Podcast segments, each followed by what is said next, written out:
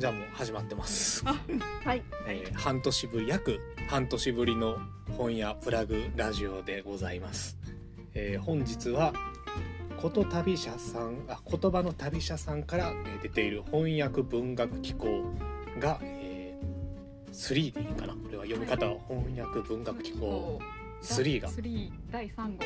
第3号が。はいえー。出版されたということで、えー翻訳文学機構を出されている言葉の、えー旅者から、えー編集長であること旅さんと、えースペイン語翻訳研究者の、えースカラことスティカラフミコさんに来ていただいてます。よろしくお願いしえます、ーということで、えー半年ぶりの本屋プラグラジオ、えー今回は、えー翻訳文学機構第3号に関して、えーお話をしていきたいと思います。はい。はい。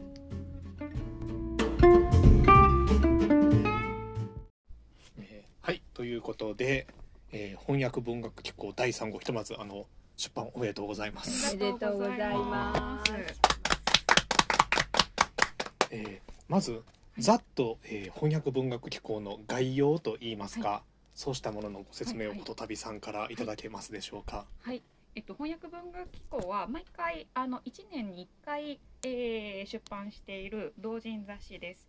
で、えっとまあ、私自身もあのドイツ語とかチェコ語の翻訳をしてるんですけれどもそういった、まあえまあ、英語圏を除いてるわけではないんですけど、えー基本的にちょっと日本の大きな出版社からは出版できにくいかなとかそういうチャンスがなかなかもらえないなというような翻訳者の方であったりとか研究者の方、まあ、若手の方が多いんですけれどもそういった方に、えーお声かけして一緒にあの短編なりあの長編小説の一部なりを、えー一緒に翻訳してですね、えっとまあ、大体毎回5作品うん。まとめて、えっと本の形で出版するっていう、うん。そういう活動をしております。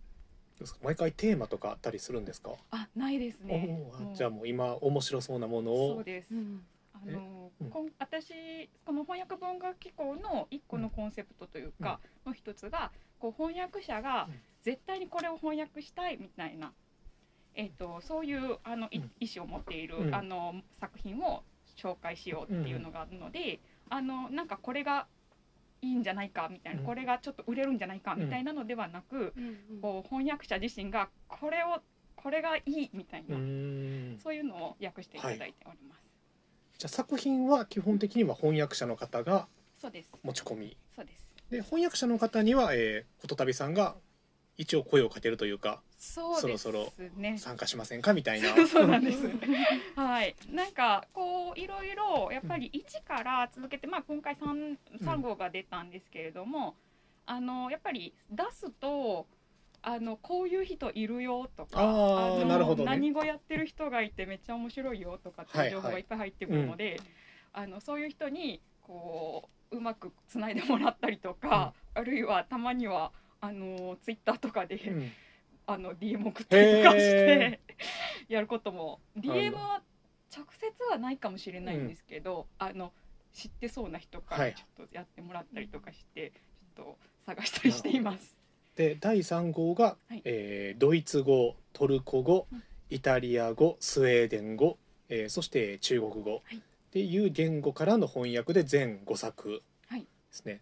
で冒頭のこの、えーメキシコ発見」というエゴン・エルビン・ティッシュさんはいは、えーちドイツ語で書かれているチェコの作家さんですかね。そうですそうです。えーの、えーメキシコ発見」という、えー全28編からなる長編小説というのかドキュメンタリーというのかそうですね。どっちかっていうとルポルタージュ作家なので、はいはルポルタージュ集って言った方がいいかもしれないですのね。、えー長編のルポのうちの2編を、はいえーことたびさん編集長はい。自らが訳されているということで、はい。で、えーこの翻訳文学機構3号が今僕初めてものとして手に取っててでまだ全然読めてないんですけれども、はい。この冒頭の、えーメキシコ発見」は読ませていただきましてありがとうございます。あの、ね、なんなんとも言えない、ね、特殊なはい。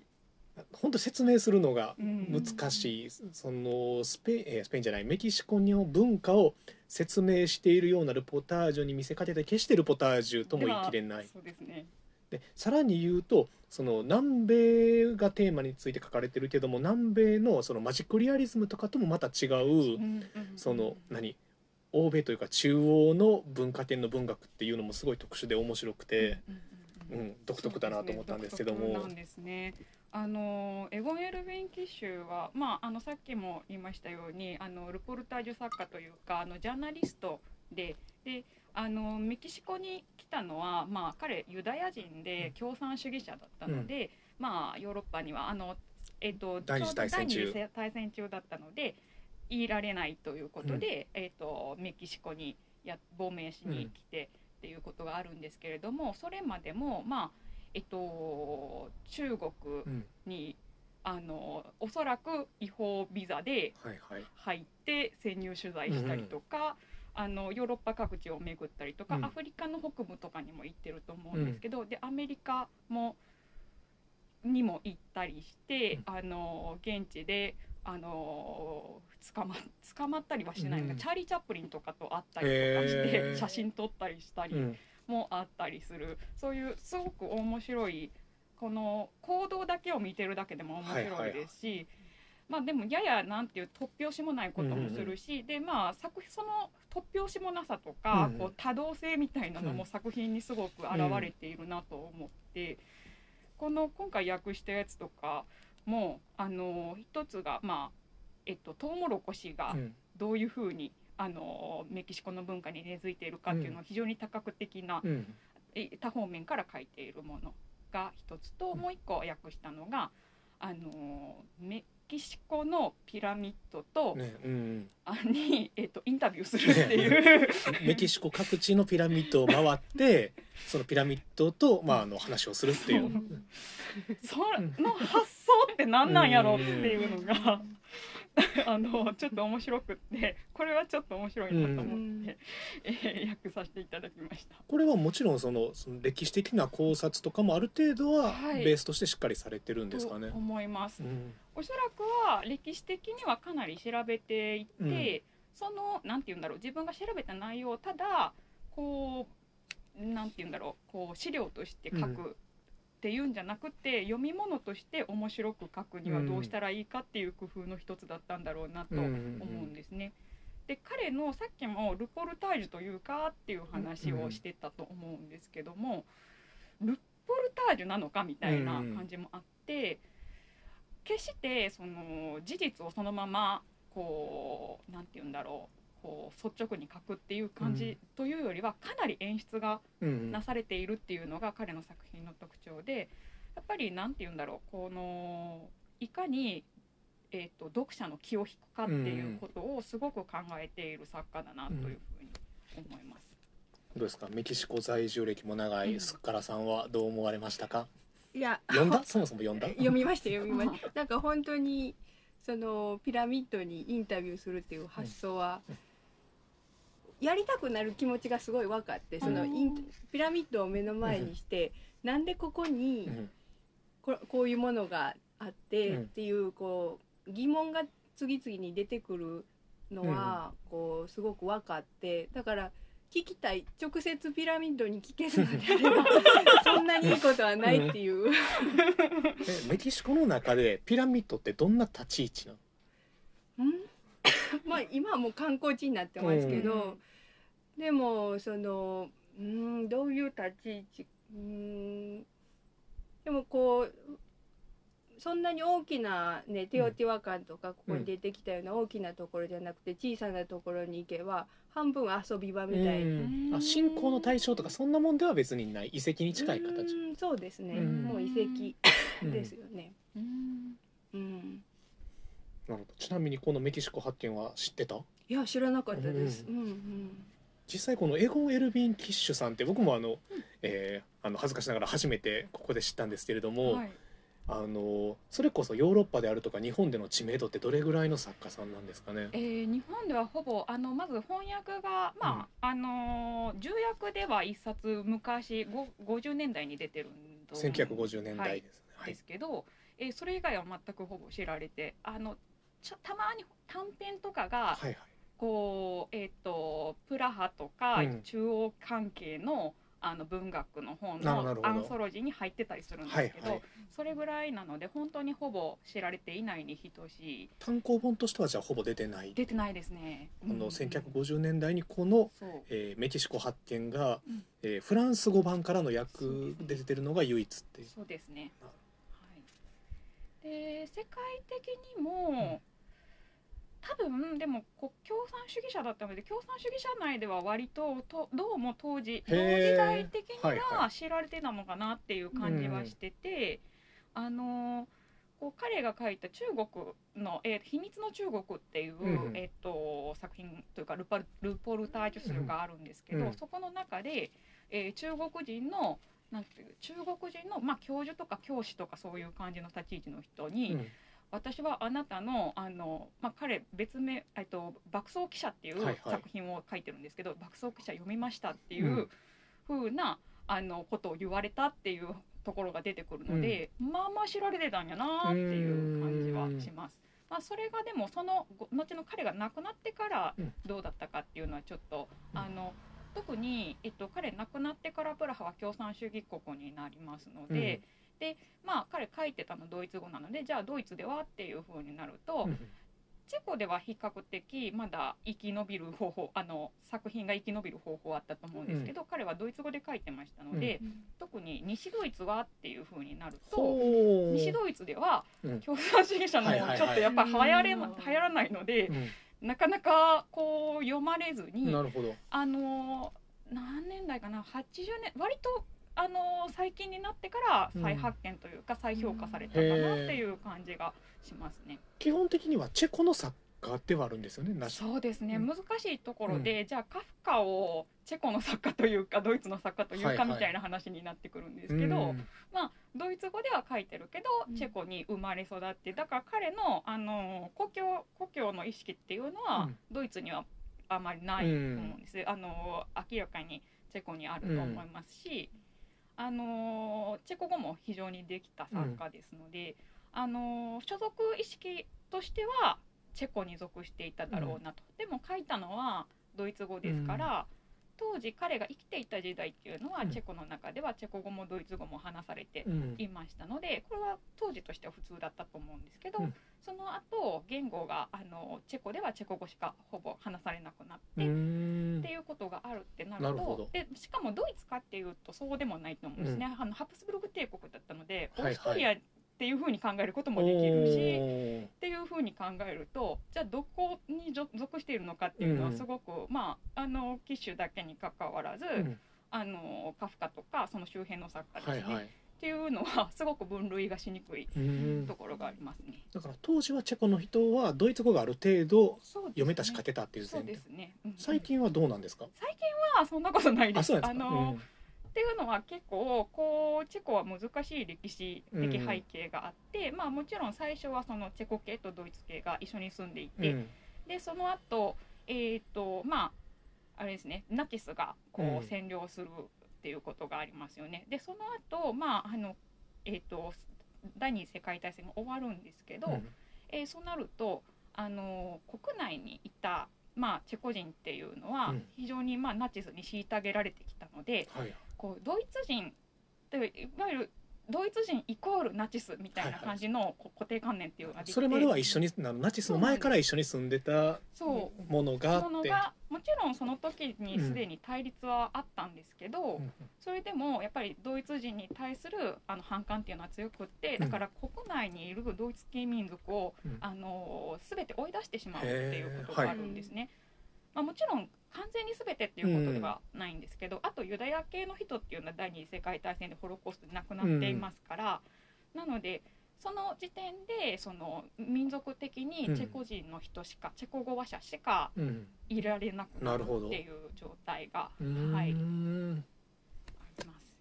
ことたびさんは、えー専門とされてるのはドイツ語とチェコ語も。チェコ語もはい、うん。あのーそうですね。所属していたのはドイツ文学研究室だったんですけど、あの留学していたのはずっとチェコで。もう私もなんかどこに属したらいいのかわかんないみたいな。言語言語的にはどうなんですか、全然違うね。のうん。幹となってるのは全然違う言語で、あのうんドイツ語はゲルマン系ですけど、うん。チェコ語はあのスラブ系ですのでロシア語に近はいはいいタイプですね、うんうん。なので全然その語言語の性質みたいなのは結構違うん。うなるほど。言語です。チェコ語の文学って結構あるんですかね？あ。るというのはその日本日本で。あ日本で読めるものですが、うん。あのすごい結構であの読めます。うん。えっともともとあのかなりまあカレルチャペックとかあそうかそうか。ヤロスラフ・ハシェクっていうのもすごい有名、あの勇敢な兵士シュベイクの冒険っていう、えっと第一次世界大戦のうん。あのオーストリア・ハプスブルク帝国で、うんうん。えー戦争が第一次世界戦争が起こりましたってなった時に、えー、と端にも棒にもかからないうん白地という,、いうふうに診断を受けたうん。シュベイクという、えー男が、あのハプスブルク帝国のために戦いますって言って、あの従軍するっていう、うんで各地で問題を引き起こすっていうはいはい。話で、うん。非常に面白いんですけど、それも読めるけどでも絶版状態に今なっているはずです。でもあの最近ですねあの特に、えっと、東京大学のあの安倍健一先生っていう方が、えっと、非常にあのたくさん翻訳を新しく出しておられて、えー現在の同時代の作家であったりとか、あとはあのちょっと昔だけれどもあの新しく出すっていうようなこともやられているので、あの例えばちょっと前に出たバーツラフ・ハベルっていう、うん。あのチェコのえっと、なんていうの体制転換した後の最初の大統領なんですけど、はい。彼が書いあの共産主義時代に獄中とかで、獄中じゃなかったのかな、うん。書いた、えっと「力なき者のための力」っていう、うん。あれはなんか100分で名著とかでも取り上げられた。すごいでもあれはすごい面白い作品なんで、おおすすめなんですそれはじゃあよ読みまはい。す、あぜひぜひおすすめです。とか、うん。あのー最近は渋谷で目覚めてっていうあーのそうかそうか。です。あれははいはい。穴島さんですね、あのーそうです。あのーあれは安倍先生と、うん。私ともう同世代ぐらいのうん。若い、あのーえー、と須藤さんっていう研究者の方うん。が一緒に、あの共共同で訳されてうん。出してたりとか、現代のチェコの女の子があの、はい。あの渋谷に来るっていうまあ、小説ですよね。そうです。あれはそうですね。う、んなるほど。ただ今回はその中でもあの、はい。チェコの作家ではい。ドイツ語で、い。さらにあのメキシコの話というものを、うん なかなかコアな。や訳訳されると思ったのはあえて意図意図的なんですか？このごっちゃになってるっていうのは。ちょっとそれもあるかもしれないですね、なんかなんだろうこうねこう私はちょっとこう研究まっすぐ研究者みたいな感じはなく、ないのでなんかちょっとオルタナティブっぽい感じのうん。ところもあったのかもなというところあるんですけど、うん。まああのもう一個の理由としてはその私がずっと専門にしてたのはその、まあ、チェコのドイツ系の作家で、まあ、うん。カフカとかあのその他の作家とかっていうのを結構まあ、まあ、中心にっていうか2つテーマがあったうちのその1つがそっちだったんですね。ではでもじゃあカフカ以外の作家ってでもほとんどに日本ではその、知られていないなって思った時に、うんあでもでも紹介したやついっぱいあるけどなって思って、でもまあなんていうんだろう。いいろいろ考えた中でエゴン・エルヴィン・キッシュっていうのは結構カフカとか、まあ、マックス・ブロートとか、うん。あとはなんだろうリルケとか、まあ、うんうん。リルケはもう大物ですけど、うん。なんかそういうのと並べてあのそのプラハのドイツ語作家っていうふうに、まあ、研究的な名称としては言われるんですけど、その中でも割とあの名前の知れてる作家で、うん。非常に多作なので、まあ、こいつ読んでみようかなと思ってうん。読んだら、これは面白おいと思っーて。それはドイツ語ので読まれて。の、はい、原文で読んで、うん。えっと読み始めて去年ぐらいに読み始めてこれは面白いと思って、でしかもすごいたくさんの国うん。に渡ってるので、なんかこれ結構いけるんじゃない？と思って、端から今読んでいる途中で、はいはい。でその2番目か3番目に読んだのがメキシコ発見だったんですけど、これは訳したら今特にうん。こう遠くに行けない状態っていうのもあるし、であの2巻でスキカラさんにうん。あのガテマラ文学を翻訳していただいて、でその時に、まあ、ガテマラの話ももちろんなんですけど、うん。彼女が長い間滞在している、うん。あのメキシコの話もいっぱい聞いていたので、うん。なんかそのすごくこうつながるものがあるし、うん。でもそれを外の外から来た人の目線から書いてるっていうのが、それもすごく面白くって、これはちょっとあの読んでるだけで結構ちょっと旅行してるっぽはいはいい気持ちにもなるし、うん。いいかなと思っうてん訳したところまあがあり、ます。確かにそのストレンジャー的な目線から見る気候文学でもあるしっていうところですよね、はい、ちなみにもうあのもちろんメキシコ発見はもううん。全部通して読まれたんですけど、そうですね。はい、もうまた全体で訳されようとか、やりたいです。これはちょっとやりたいなと思ってます。はい、一応何あのすっからさんもえー、なんていうササポートじゃないけれども、うん。アドバイザー的な形で翻訳に参加されてるんですかね今回は。これはあのよ、えー、と読ませてもらって、しうん。下訳っていうのかな。一回うん。全部島田さんが訳した時に読ませてもらって、うん。そのあそうややこしいのがさうん。あの「この旅さん」って言ってるけどもあ島田さんでも両方両方島田さんやからね。そういや島田さんなんやけどご島田さんなんであのか漢字が違う島田さん島田さん。訳されたうん。ことたびさんです、ごめんなさい。ええ。っ、とことたびさんの訳を読んえで、であの発音とかがその、やっぱりドイツ語の発音とスペイン語の発音で違うので、うん。そういうののチェックは入れたんですけど、うん。ああなるほどなるほど。そうですね。はい。はいそのぐらいです私が。いやいやなんか本地名とか、はいはい。なんかそのそのメメキシコ特有のものとか、うん。っていうのが全部そのそのままスペイン語表記うでん。書かれていて、えドイツ語の文献の中でもスペイン語表記で書かれてそうなんたスペリングとかも。そうなんです、うんであのもう 全然読めないのうんで、うん。うんと。思って、はいはいはい。これはこれでもその、うん。なんて言うんだろうそのスペイン語のその読めない表記が出てくるっていうのがすごい面白いっていうか、それは当時のそのドイツ語で読んでた人たちは読めてたんですかね？読めあのスペイン語できる人は知識階層の中ではまあまあいたと思うので、読めるとも、うん。読めるたかもしれないんですけど、うん。でもじゃあ普通の人が読めたかっていうと別はいはいにそんなことはないと思うので、あのーそういうちょっとこう読めない感じっていうか、不思議ななんか知らない単語がいっぱい出てくるみたいな、はいはい。えー感じっていうのがうんこうまさにストレンジャー感といううんか。うん。でそれをまさにあしかも彼は意図的にそうしてると思うんですよね、別に多分言い換えようと思えば言い換えられたところもいっぱいあったと思うんですけど、うん。それをあえて現地語で、うん。あの表記してるっていうのがまさにそのちょっとみ未知のものに遭遇した感じをうん。すごく表現しているなと思って、うん。すごく新鮮味があって面白いなと、はい、思っています。これはあの、はい。まあ、今回トウモロコシとピラミッドの2編訳されてますけれどもはい。大体こんな調子で続いていくんです。なんかね変なことばっかりしてるんですよでね。なんかもトウモロコシとピラミッドでもちょっとまあ芸風が違うというかまあ感覚が。はいはい。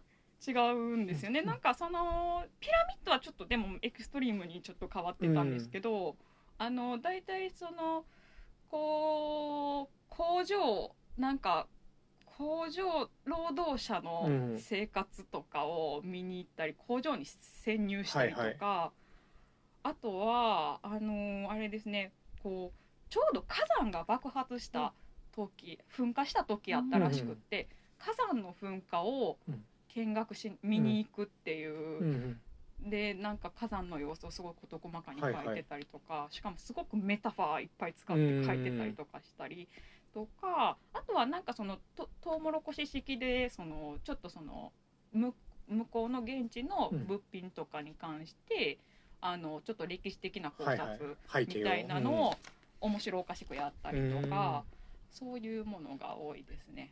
あの火山の噴火に関しては噴火した時に見に行って1年後にどうなってるかっていうのを見に行って 結構長長期間メキシコに滞在してたんですよね。そうですね。あのやっぱり亡命中で4年か5年間かな、かなり長い間行ってうんたので、あのかなりいろんなものを見れたと思います。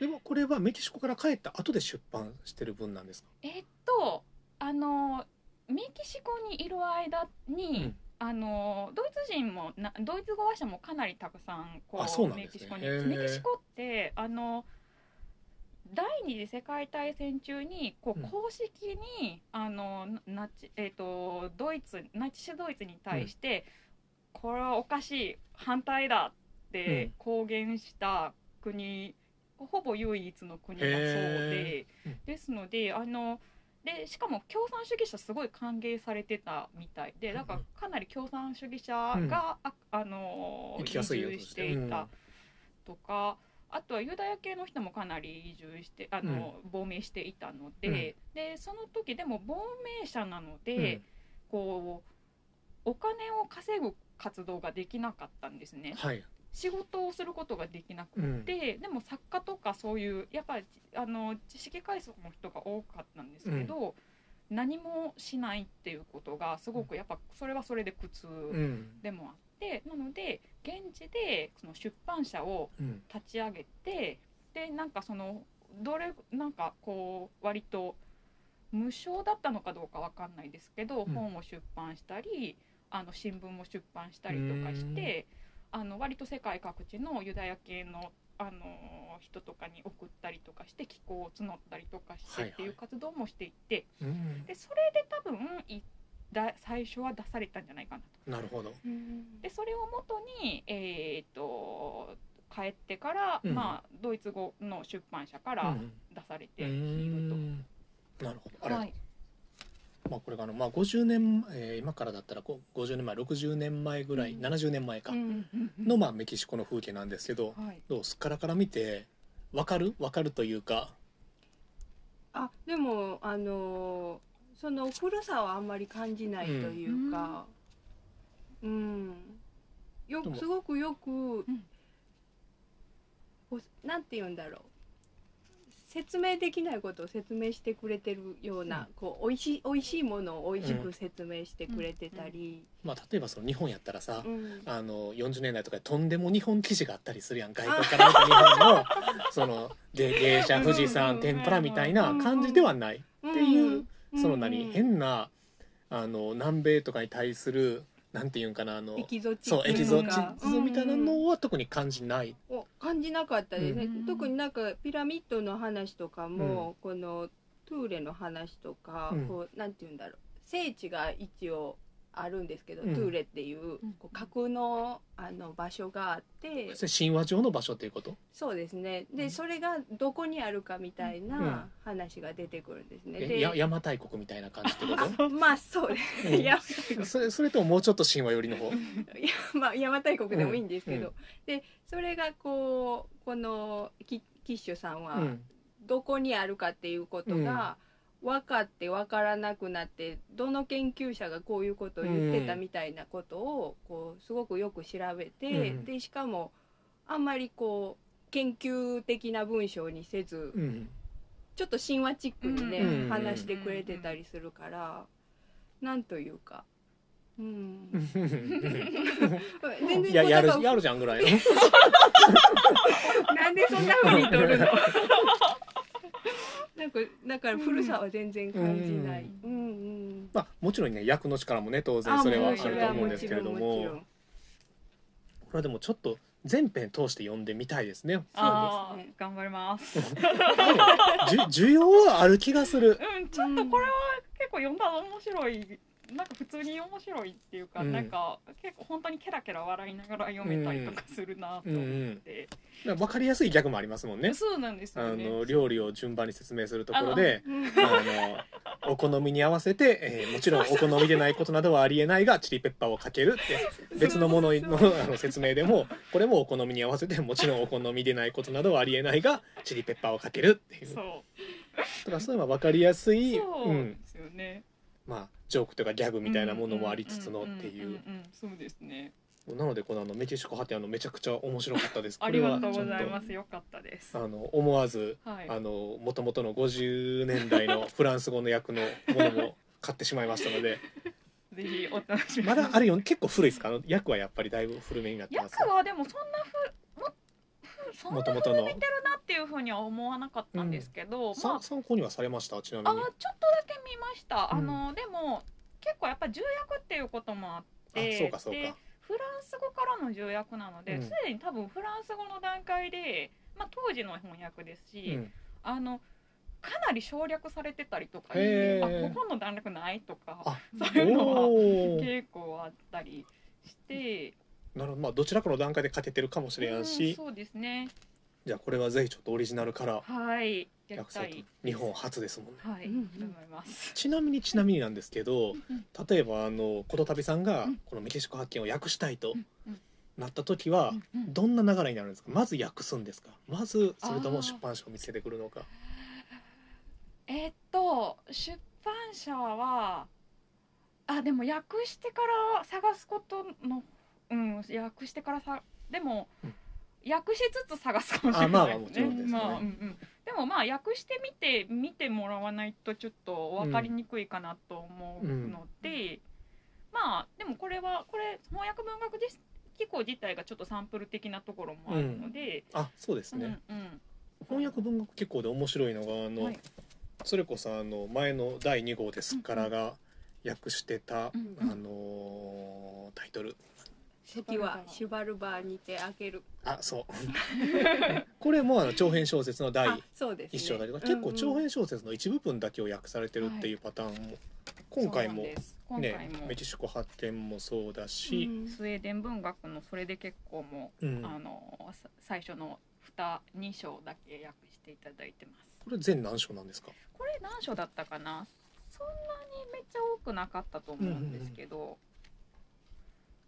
でも。10とかじゃなかったか、うん。10とか8とかそれぐらいだったと思います。まあ、でもそういうことができるのもあの同人誌の面白さだし、ね。このシリーズの面白さですよね。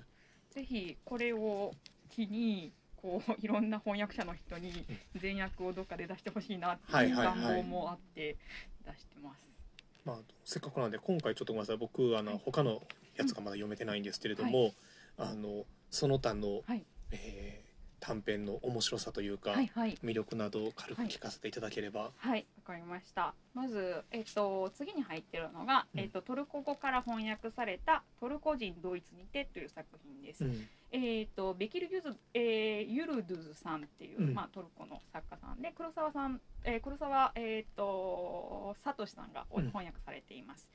えーこの作品はですね、面白いのが、トルコ語で書かれているのですが、まあ、ドイツにてなので、えードイツ、ドイツで、にいるトルコ人の人がかについて書かれています。うんでこうこれ何が面白いのかっていうと、こうドイツって70年代とか80年代に、うん。えートルコ主にトルコからまあもうちょっと他にギリシャとかもあったんですけど、から、えー、とガストアルバイターっていうふうに言われたんですけど、労働者をあの呼び寄せて、うん。であの受け入れてるんですね。うんうん。でその人たちがこう、えー、と家族連れて、えー、とドイツで今はあのトルコ系の、えー人たちっていうのは、ドイツで最大のマイノリティっていうふうに言われてるんですけど、そういう人たちが最初一番最初の時期ですね労働者と来た時に、はいはい。として来た時にどのような生活を送っていたかっていうのをえーひ彼自身ベキルユルズ自身もあの、経験者あの、労働者としてやっていう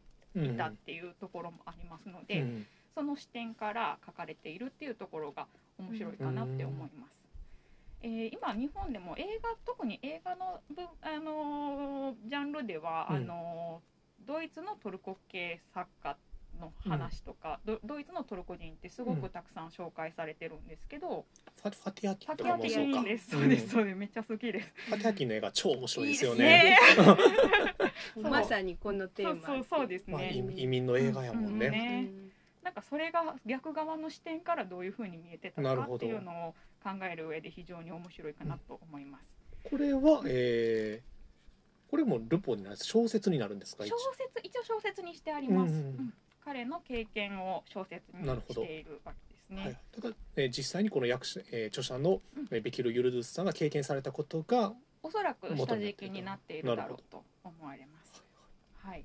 で続きましてイタリア語から翻訳されたうん「神と蛇」ですね。神はペーパーの方です。うんうんえー神と蛇なんですけど、これは非常にね 面白くって。うんあのめっちゃ短い作品なんですね。うんあのどうも新聞えっと当時のえっとイタリアの新聞でうん連載、あの連載というか、えっとイタリア人のこう作家にうんこう一ページなりあの作品を作ってもらって、えっとリリレー方式で連はいはい載するっていうようなことがやられてたみたいなんですけど、うんその時にトンマーゾ・ピンチョという、えー作家が書いた作品、だから非常に短いんですけど、うん。なんというか非常にこうナンセンスっぽい感じというか。ん。あのまあなんて言うんだろう。作家があのイタリアの中国人街にあるほ全然お客さんの来なういカフェで、うん。えー、と執筆をしようとするんだけど、全然何も書けないうん。白紙のままで。でそう何も書けないままこう作家がどんどんこういいろんな妄想をしていくっていう、はいはい。話で。うんまあ、何が何か起こるとかそういうのではなく、ただそういううん妄想が広がっていく様子っていうのが描かれてるっていうところがちょっと面白いシュールなんでれちらっと見てるけどまあ短いのはもちろん短いしうんうん。なんかもう面白そうなのはものすごく。その移民の様子とかもうん。すごくこう全然全くもちろん攻撃的ではないけど、うん。すごくこう倫理的でもないっていうか、うん。そこがすごいいいなと思って、うん。すごくこう対等というか普通のこう暮らし手としてうんの目線みたいなのが、あのええ目線から描かれているなっていう感じがあって、非常に面白い作品です。なんかその場は何も変わってないんですよね。そねその小説がこの短い間できっと何もここの空間は変わってない。ただ、うん。頭の中で。はいはいはい。そういろいろな動いてるっていう。そうそうそれその情景がすごくよくわかるようなね、うん。すすごい面白かった、うん。これも。この、えー作者のトンマーゾ・ピンチョさ、ん。はい。あのカート・コバーンを主人公にした小説も 書いてるっていうのが。これめっちゃ気になりますよね。え。へー早く訳してほしいなと思って。これすごいね。いやすごいですよね。しかも、ふね、何冊かカート・コバーンを主人公にした。とかカート・コバーン関連のものを。中国人が支配する近未来のローマでカート・コバーンが自殺未遂した五つ星ホテルの部屋に住み着く最後のローマ人という奇抜な設定の物語を書いているって。これはやばい。やばいです。うん ねはちょっとすごいへえすごいねこんなねやばい作者がいるんですね。すね。作家が。すごいですよね。えトンマーゾ・ピンチョさんも日本で紹介されたことってあるんですか、ないらしいあすごい。あのきっと二宮さんが訳してくれるに違いない。うん。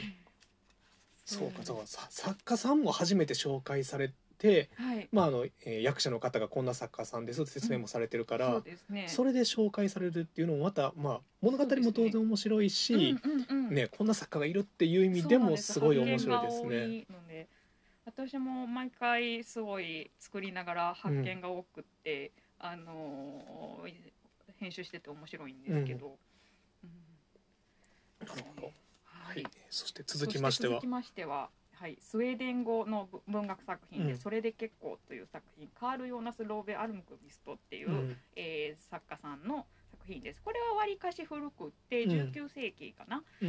えーの作品なんですけども、あのーこれ19世紀の作品とは思えないほど、うん。あのーすごくラディカルなうん。作品、へー現代の問題としても全然すごく通じる作品で、うん。あのーどういう話かっていうと、うん。まあ恋愛なんですよ。ん恋愛の話で、あのー男性と女性があの船の上で会って、うん。でこう男の子の方がこうちょっとアタックするんですけど、あのーなんて言うんだろう。結局まあこれは訳されてないところの話でや解説のところで書いてあるんですけど、女の子の方はあの結婚いわゆるあの制度婚をしたくない、おおあのっていうのは自分はあの自分のお母さんがこう、結婚してその夫に結構 DV 受けて、うんで自殺未遂とかを図るみたいなすごい悲惨なうん。状況が、あの彼女の周りに昔あって、なので私は誰かと結婚して誰かあい自分の権利みたいな自分の生きる権利みたいなのを人に奪われるのも嫌だし、私が誰かの生きる権利みたいなのをうん。こう束縛するのも嫌だっていうふうに言って、でなので、えー事実婚をするっていう前提で、えー、と付き合うことになるっていううん。結末なんおですけど、ー。そこまでを巡る。しかしあの男の子の方はいわゆる普通のうん恋愛普通の結婚っていうはいはいのを想定して動いてるので、こうすごく翻弄される。その翻弄のされ方がすごく面白く描かれているはいはいはい。作品で。あの訳し方も非常に巧みだったなと思います、あの昔の作家なのでちょっとこう小難しくうん。訳すのかと思いきやすごくポップな現代風の訳で入りやすいってないう、うん。ある程度スウェーデンでは古典とされてるそうぐらいのもの。ですね。非常に知られている作家だそうです、うん。が、えーこれも初めての役ですかね、はい。初めての役です、まあ、でも古典作品がこの時代に初めての役で出るってその今の価値観を持った上で、そうですね。ね、いきなり新役みたいな。そうなんですよね。ね。はいはい。そうなんです。すごく。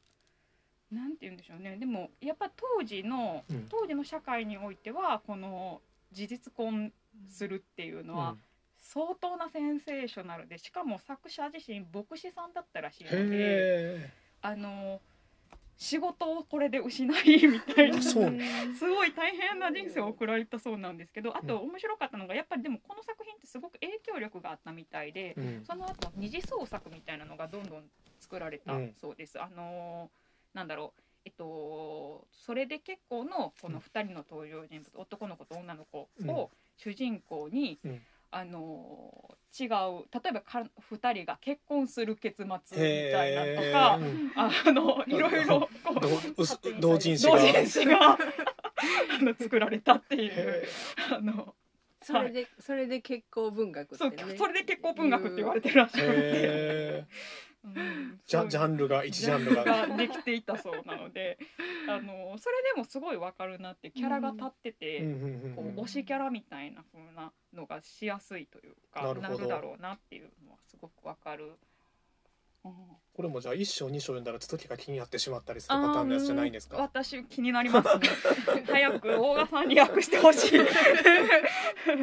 そうなんです。あの役者の大賀瑞穂さんなんですけど、うん。大賀さんに早く訳してほしいなって思いながら、うん。これ演劇にすると絶対面白いだろうなっていうのを私妄想していてうん訳訳された暁には みたいな、はい、うん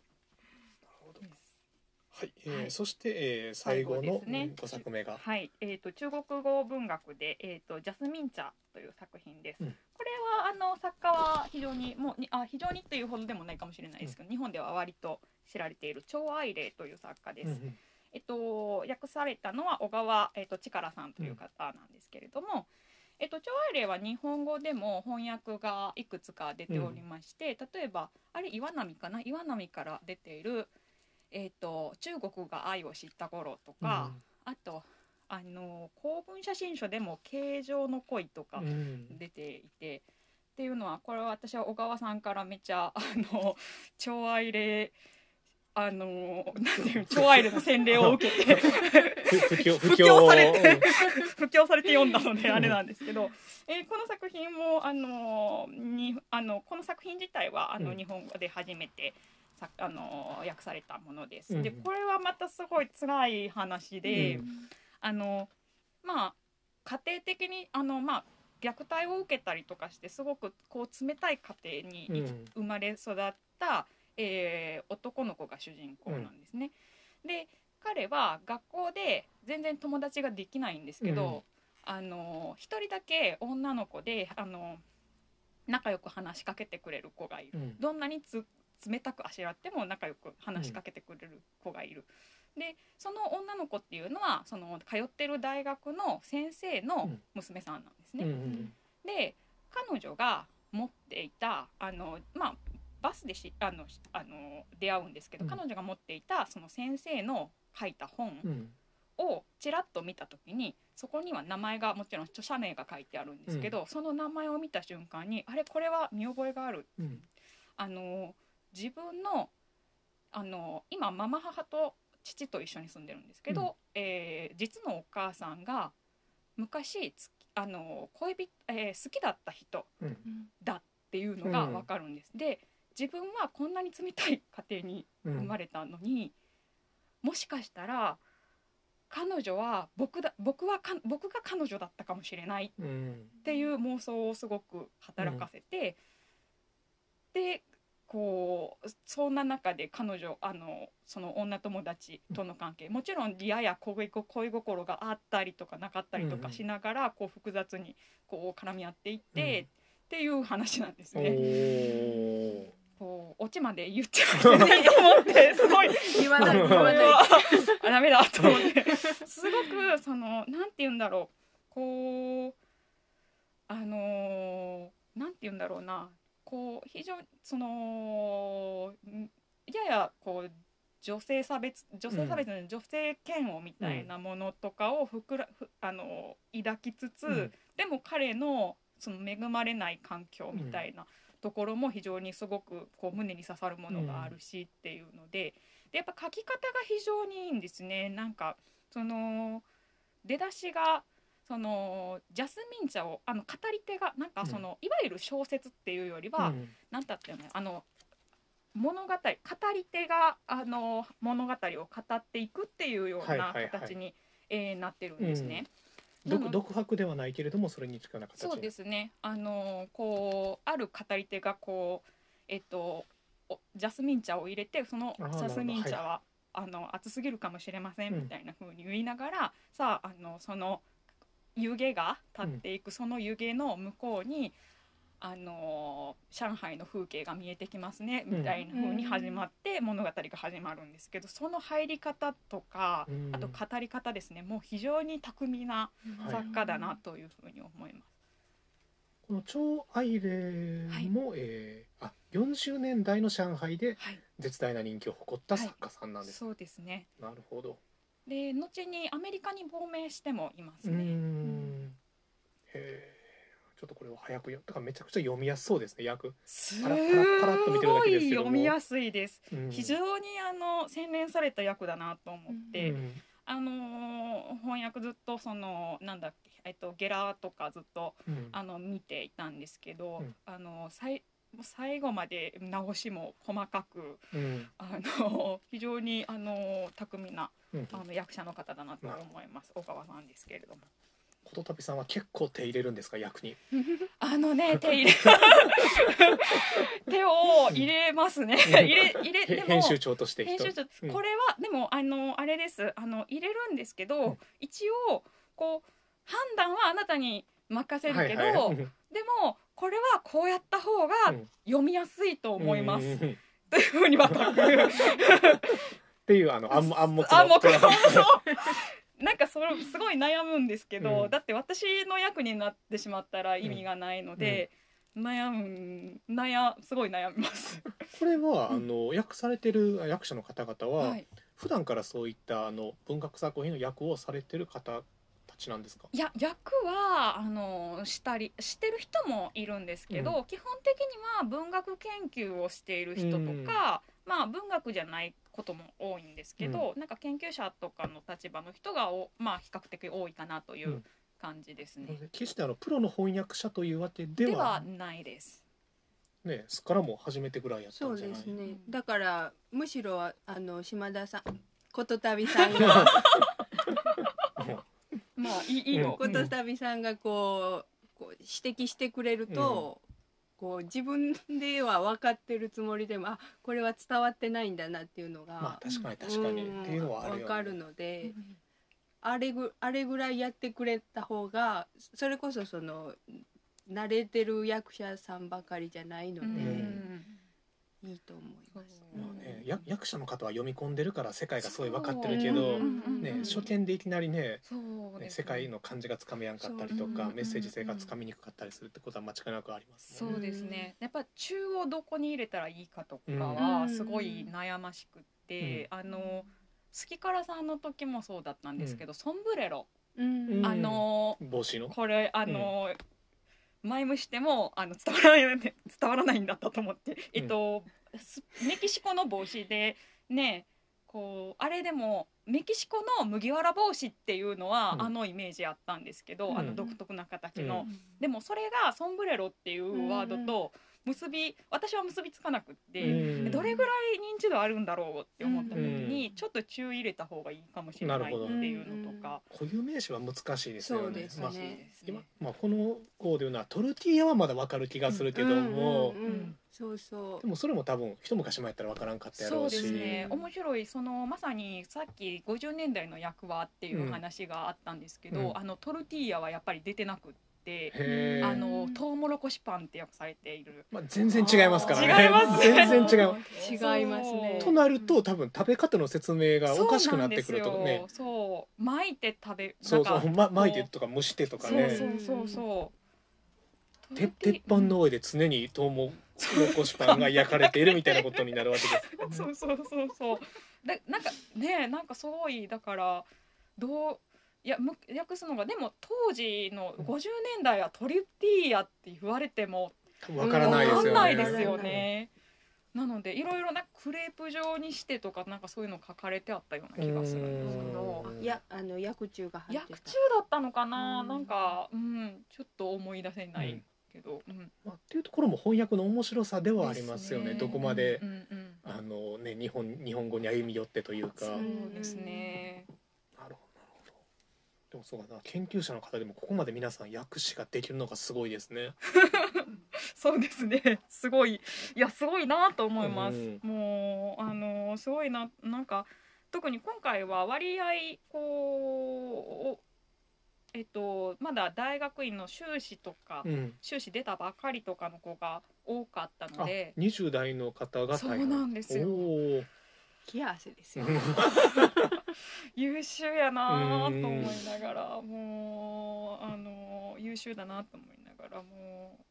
学ばせていただいていますって感じです。でもあのマイン特にマイナー言語に関しては、うんもうね研究者の方に翻訳者になっていただくしかないところもうんありますある程度あるだろうし、でもこれを機にやっぱりそんな言語でもうんねうん面白いなと思える読者の人が増えたら、まあ面白いのは間違いなく面白いですもんね。うんうんうん。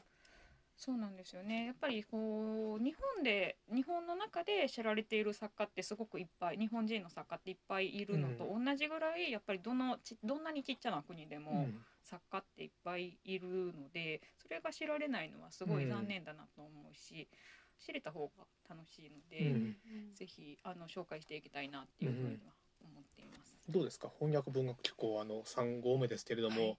反応等々は？あ、あのーおかげさまで非常にあのーいろんな方にサンゴを出たっていうのも喜んでいただいていて、もうありがたいなっていう あのー特にあのー本屋さんにいつも納品に行ったりとかする時も、あの非常に本屋さんが喜んでくれたりとかするのがすごい嬉しいですし、まあ、読者の方もツイッターとかであの感想を書いてくださったりとか、あの続きが読みたいとかっていう風に言ってくれはる人とかもうん。たくさんおられるので、あの非常にモチベーションにつながっています。で実際に、うん。まあ、売れてるということで。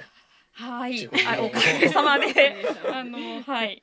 1号はもう手に入らない手にですよ。入らないんですね。うん。翻訳文学機構はあの原著者のあの翻訳あの著作権がまだ生きているものとかがあって、直接交渉してこの部数だったら OK っていうのをいただいているので、ちょっと増刷っていうのがかけれない。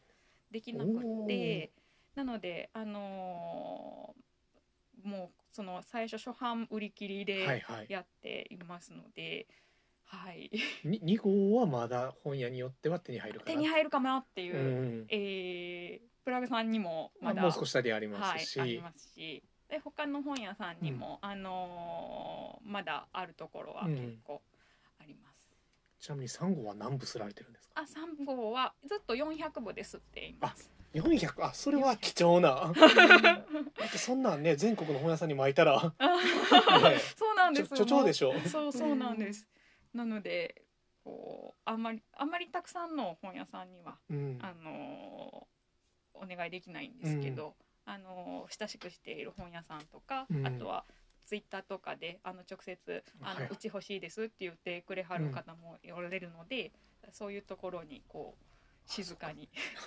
よ400部しかないんだ400なんです。そこはもう鼻から今週の時にねはい。2000ぐらいは言っといて。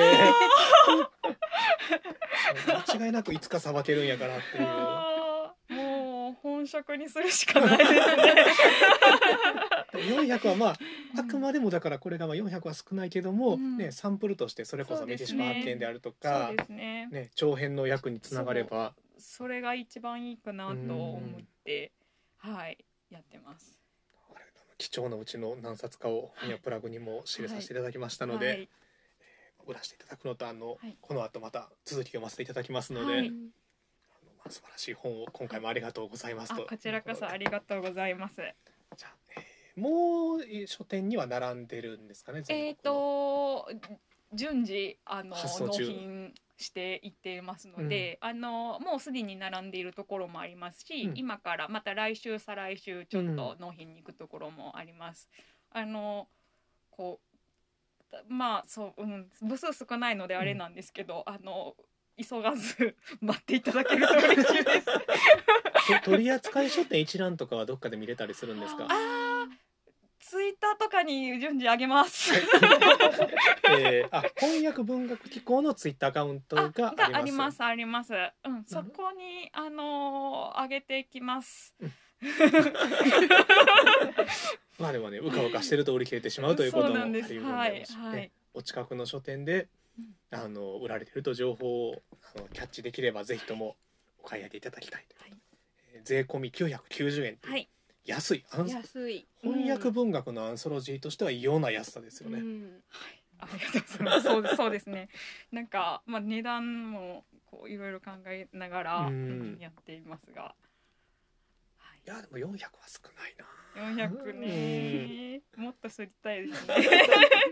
ね、でちょうどあの文庫本サイズで,、はい、であのそうでもすごい。毎回可愛いですしね、ありがとうございます。これもむあの昔すあの住んでた寮の同居人だったんですけど、あのあのイラストレーターの方が。イラストレーターのあのアリゾーナギコさんという、うんうんえー方なんですけど、あのー彼女もスウェーデン語を勉強していた方で、あのスウェーデンに留学していた時にグラフィックデザインを勉強して、うんあのーこういう風に作品を、うん。あの1号を出そうっていう風に決めた時に、うん。あのこういうのを考えててでももう表紙絵描き絵とかどうしようかなと思ってっていうのを相談してもう最悪私が描くしかないと思ってたんですけど、そしたらすごく快く「えそれやりたいです」って言ってくれたので、あなるほど。のお願いしてます。あそろそろ時間がであえーということで、はい。今回は翻訳文学機構第3号、えー出版記念ということで、えー編集長のことたびさんと、えー翻訳文学機構第2号にも、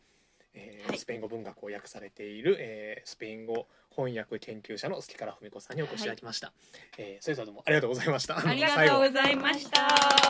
最後ちょっと駆け足というかバタバタで閉じますが、えーではこれからもよろしくお願いします